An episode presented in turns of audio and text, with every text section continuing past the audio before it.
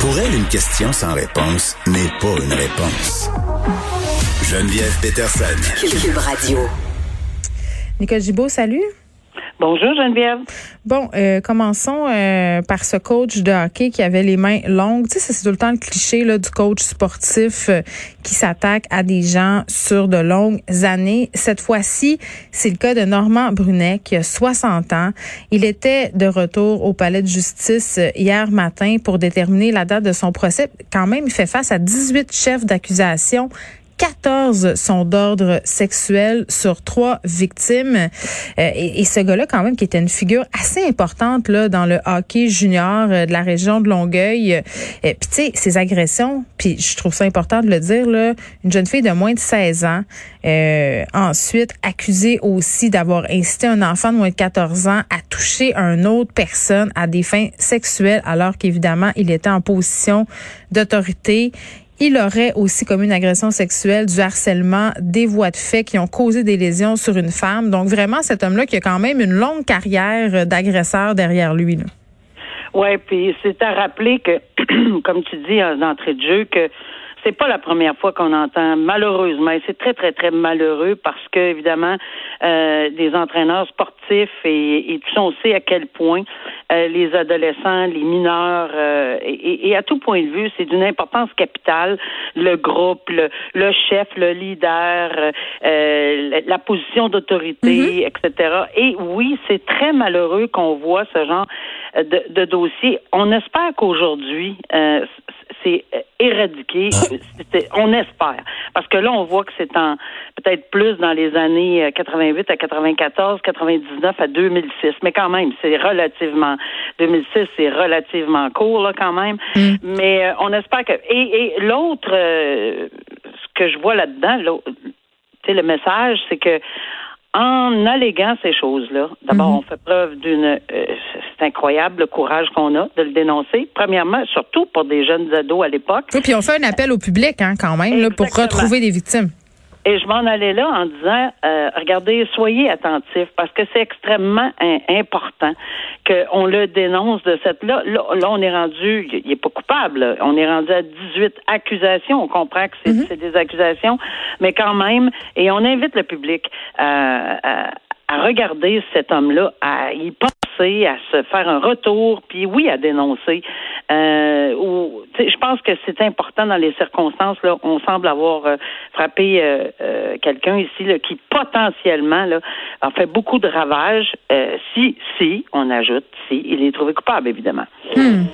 Oui, bon, et puis en attendant Hein, ces procès qui sont distincts, il faut le dire. Là, euh, cet homme-là ne devra ni entrer en contact avec les plaignantes, ni se trouver dans un endroit public où il pourrait croiser des mineurs. Puis ça, c'est quand même plusieurs endroits, Nicole. Ça, on l'oublie souvent. Là.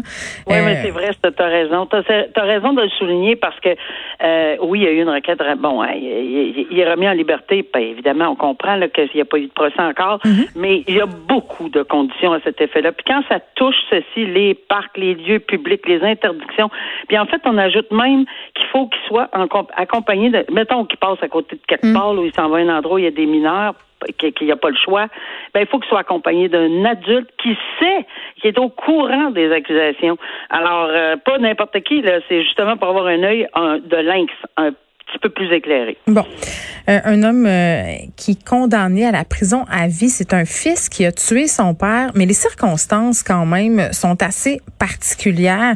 Tu vois ça, cette histoire-là, tu te dis euh, c'est épouvantable, pauvre monsieur.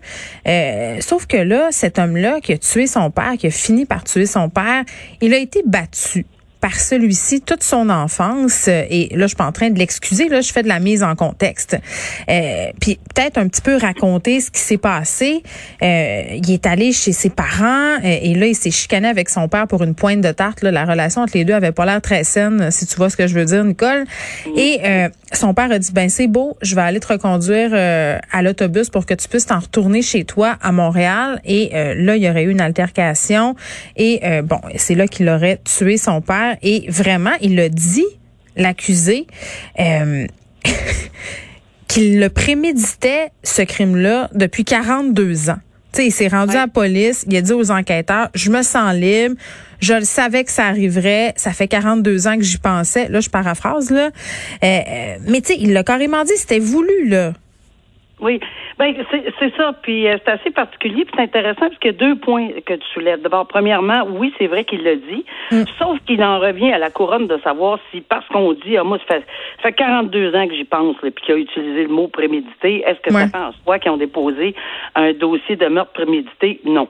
Alors, c'est, c'est, ça rencontrait pas les critères du DPCP. Mais ben, ça, c'est, c'est tout autre, c'est quelque chose. Et deuxièmement, euh, dans tout ceci, on semble comprendre que euh, on a également soulevé un trouble de personnalité limite, pas pour avoir une non-responsabilité criminelle comme on a déjà entendu parler dans des dossiers euh, aussi médiatisés que Turcotte et, et, et Magnota, mais pour juste abaisser ce qu'on appelle abaisser la responsabilité criminelle. Tu sais, l'intention, il faut qu'elle soit pure, pure, pure de tuer, même si on y pensait pendant 42 ans. Mais si on a un trouble, parce que lui-même le dit, là, mm. que les fils l'ont connecté, il y a disjoncté. Oui, il a snappé, comme on dit. il a snappé, là.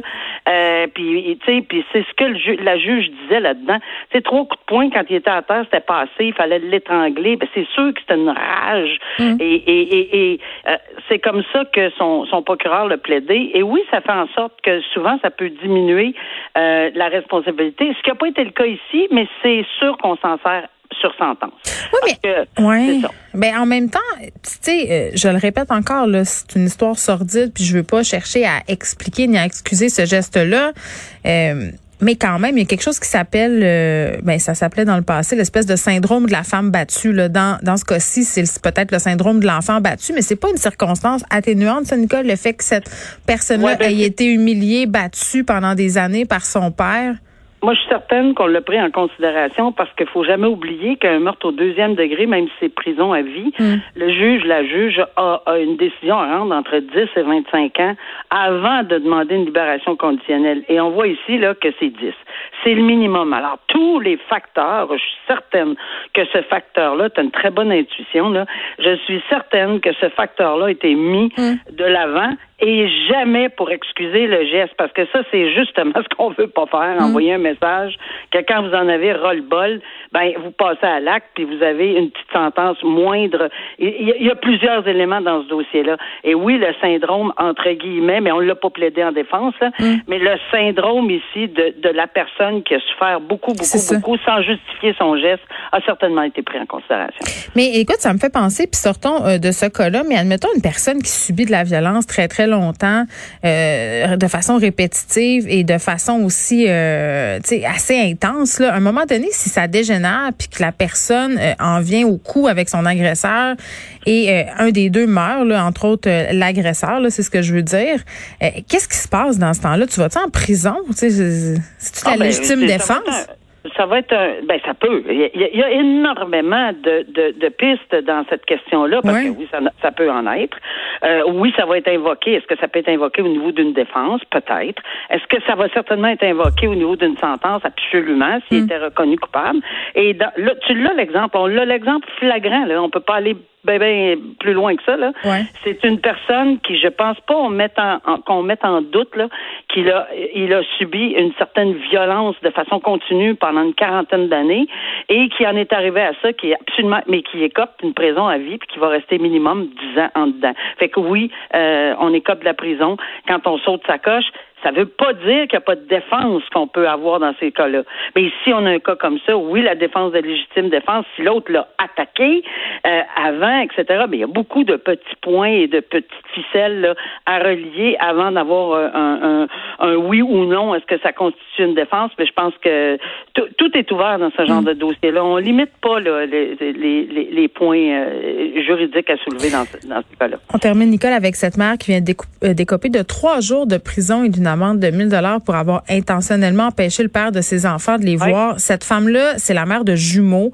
Euh, ce que je comprends de l'histoire, c'est que l'homme et la femme ont eu une brève relation, ont même pas cohabité ensemble. Finalement, euh, cet homme-là a fait reconnaître sa paternité avec un test d'ADN et la femme arrête pas d'y mettre des bâtons d'un roue pour pas qu'il voit ses enfants et euh, malgré quand même les ordonnances de la course, qui est quand même très très grave.